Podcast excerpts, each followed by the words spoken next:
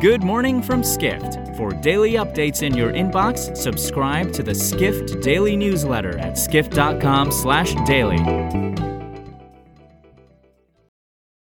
It's Tuesday, August 17th in New York City. And now here's what you need to know about the business of travel today.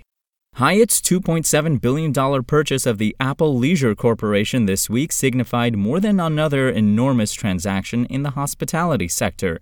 It means the hotel industry is returning to some semblance of normal, writes editorial assistant Rashad Jordan. The Hyatt Apple deal is one of eight merger and acquisition deals in the hotel industry worth more than $1 billion announced this year. While industry insiders believe the era of mega mergers are largely over as major hotel companies are focused on conversions, transactions in which hotel owners assume a new brand affiliation, the 308 merger and acquisition deals announced announced this year have been worth more than $43 billion. That's three times greater than the value of such deals announced last year. We go next to a fintech startup with big plans after receiving new funding and making a major acquisition. Nium is targeting the travel sector for growth, reports corporate travel editor Matthew Parsons. The Singapore founded Nium, which specializes in cross border payments, recently raised $200 million in new funding, making it the first business to business company with a valuation of more than $1 billion to come out of Southeast Asia.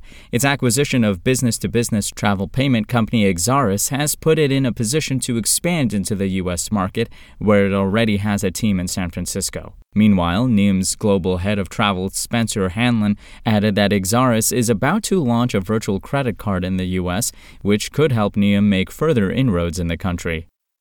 Finally, we go to Germany. The government there on Monday said it plans to sell up to a quarter of its 20% share in national airline Lufthansa, which it bailed out last year, over the next several weeks. Why is it making such a move despite challenges the carrier is facing, such as COVID variants and reduced operations? Lufthansa is making progress in its recovery, writes airlines reporter Edward Russell. Lufthansa Group, the carrier's parent company, has good news to report from the second quarter, as its $890 million net loss was a roughly $470 million improvement from the previous quarter. Furthermore, second quarter revenues also jumped 25%, while expenses increased only 13% and the carrier predicts a positive cash flow in the third quarter.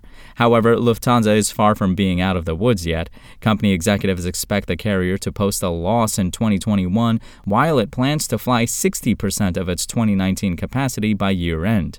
In addition, the Lufthansa Group had 5,000 redundancies in the second quarter. For more travel stories and deep dives into the latest trends, head to skift.com.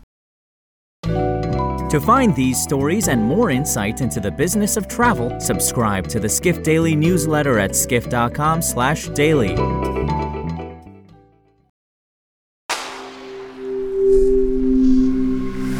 Spoken Layer